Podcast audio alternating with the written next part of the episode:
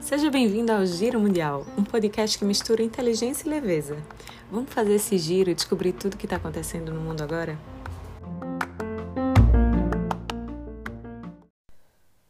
Olá, eu sou Pedro da San e hoje vamos falar um pouquinho sobre dinheiros no além-mar. Vira e mexe o termo offshore aparece em algum noticiário, que nesse caso nada mais é do que uma empresa em outro país, em regra em um paraíso fiscal. E sempre que você ouve falar, geralmente é ligado a alguma pessoa rica ou poderosa. E temos mais uma vez esse caso com os chamados Pandora Papers. Em 2016 teve uma divulgação desse mesmo tipo, muito grande, chamada de Panama Papers, que expôs mais de 200 mil empresas em paraísos fiscais e mais de 11 milhões de documentos, trazendo à tona casos de fraudes financeiras e corrupção política. Essa investigação jornalística tem reflexos até hoje. Políticos do mundo todo perderam seus empregos e até foram presos. E graças a esse vazamento jornalístico, muitos países dizem ter recuperado quase um bilhão e meio em tributos, multas e penalidades.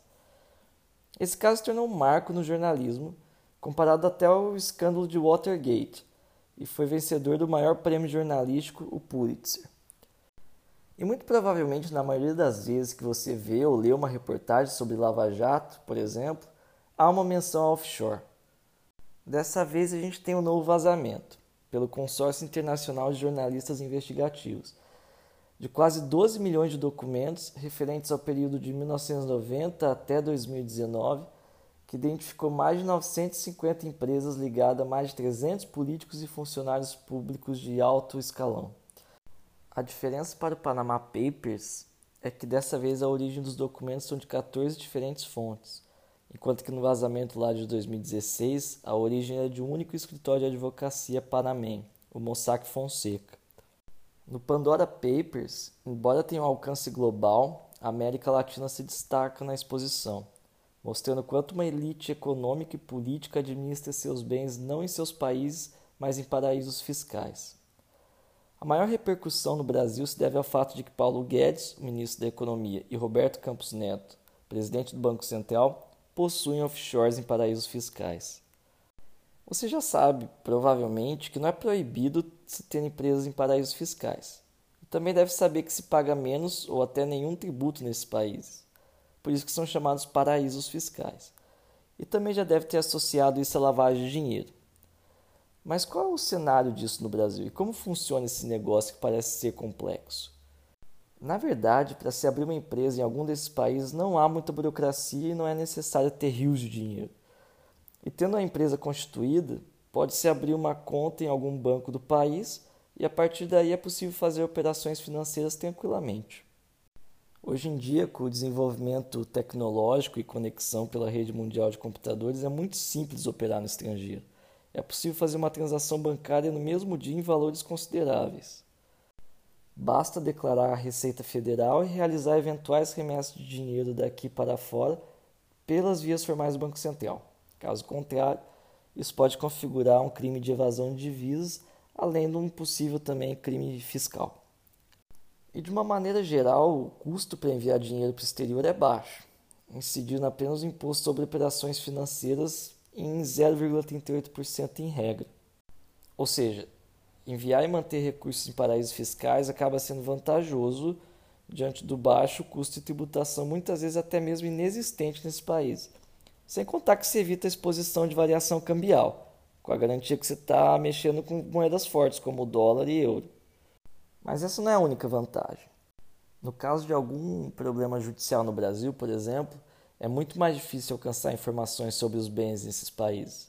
E também é muito mais difícil efetuar bloqueios e repatriações para garantir algum valor ou crédito judicial aqui no Brasil. O sigilo bancário fiscal é muito mais rígido nesses paraísos fiscais. E lá também tem uma baixa cooperação jurídica e uma baixa preocupação das autoridades e das instituições sobre a origem dos valores que são depositados ali.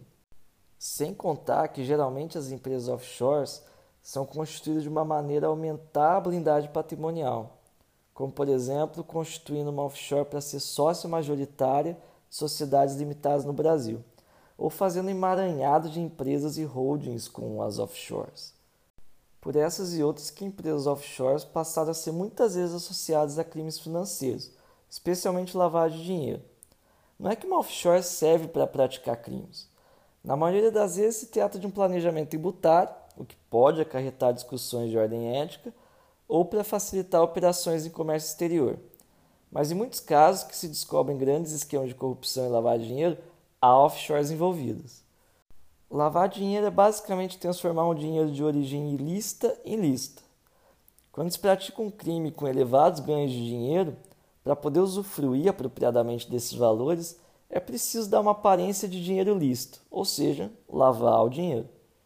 E para se lavar dinheiro tem que passar por três etapas: a introdução do dinheiro ilícito no sistema financeiro, a ocultação, quando se busca dissimular a origem do dinheiro, e finalmente a integração do capital no sistema com aparência lícita. Ter um offshore facilita muito nessas três etapas de lavagem. Logo na primeira etapa, o envio de valores para o exterior tende a afastá-lo de sua origem ilícita e acaba evitando diversas regulações nacionais. Na segunda fase, de ocultação, é possível fazer diversas transferências em contas offshore, dificultando traçar o caminho do dinheiro. E por fim, na última fase de reintegração, é muito mais fácil simular investimentos estrangeiros lícitos no país, por exemplo. É por isso que em grandes esquemas de lavagem, como no caso da Lava Jato, por exemplo, se utilizam de doleiros no esquema. São pessoas que têm diversas contas offshores e operam normalmente com valores no exterior, o que facilita toda essa operação. Enfim, é um cenário bastante complexo que dá asa a discussões sobre sua legalidade, mas principalmente dá asa a discussões por questões éticas, já que operando economicamente offshores se acaba afastando valores imensos da circulação econômica e riqueza do país, e via de regra se evita pagamentos de tributos essenciais para se garantir ao menos um razoável nível de bem-estar social. Quem manda dinheiro para fora geralmente são os que têm mais dinheiro e poderiam colaborar mais com a economia e garantir os serviços básicos do Estado por meio do pagamento de tributos.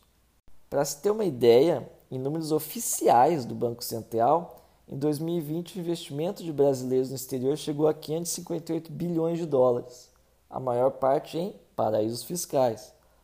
Em 2019, o estoque de investimento direto externo de brasileiros nas Ilhas Caimã, um dos principais paraísos fiscais, chegou ao valor de 85,7 bilhões de dólares. Isso em números oficiais. Bom, o fato é que dentre as pessoas que possuem empresas offshores estão nosso atual ministro da Economia e o presidente do Banco Central. Como falamos aqui, isso não é crime. Por outro lado, o Código de Conduta da Alta Administração Federal veda investimentos que possam ser afetados por decisões ou políticas governamentais por autoridades que têm informações privilegiadas. E a Lei 12.813 de 2013 estabelece que configura conflito de interesse praticar ato em benefício de interesse de pessoa jurídica que participe ou agente público. O Paulo Guedes muitas vezes disse que dólar alto é bom, ele pediu para retirar um artigo da reforma tributária que determinava a taxação dos recursos de pessoas físicas brasileiras alocadas em offshores. E tanto ele quanto Campos Neto, presidente do Banco Central, assinaram resoluções que aumentam de 100 mil dólares para 1 milhão de dólares o mínimo de remessas ao exterior que devem ser informados ao Banco Central. Bom, se isso não foi legal, no mínimo cabe uma bela discussão sobre ética. Esse foi nosso episódio de hoje. Se você gostou, curta a gente lá no Instagram, giro mundial, e mande uma mensagem pra gente.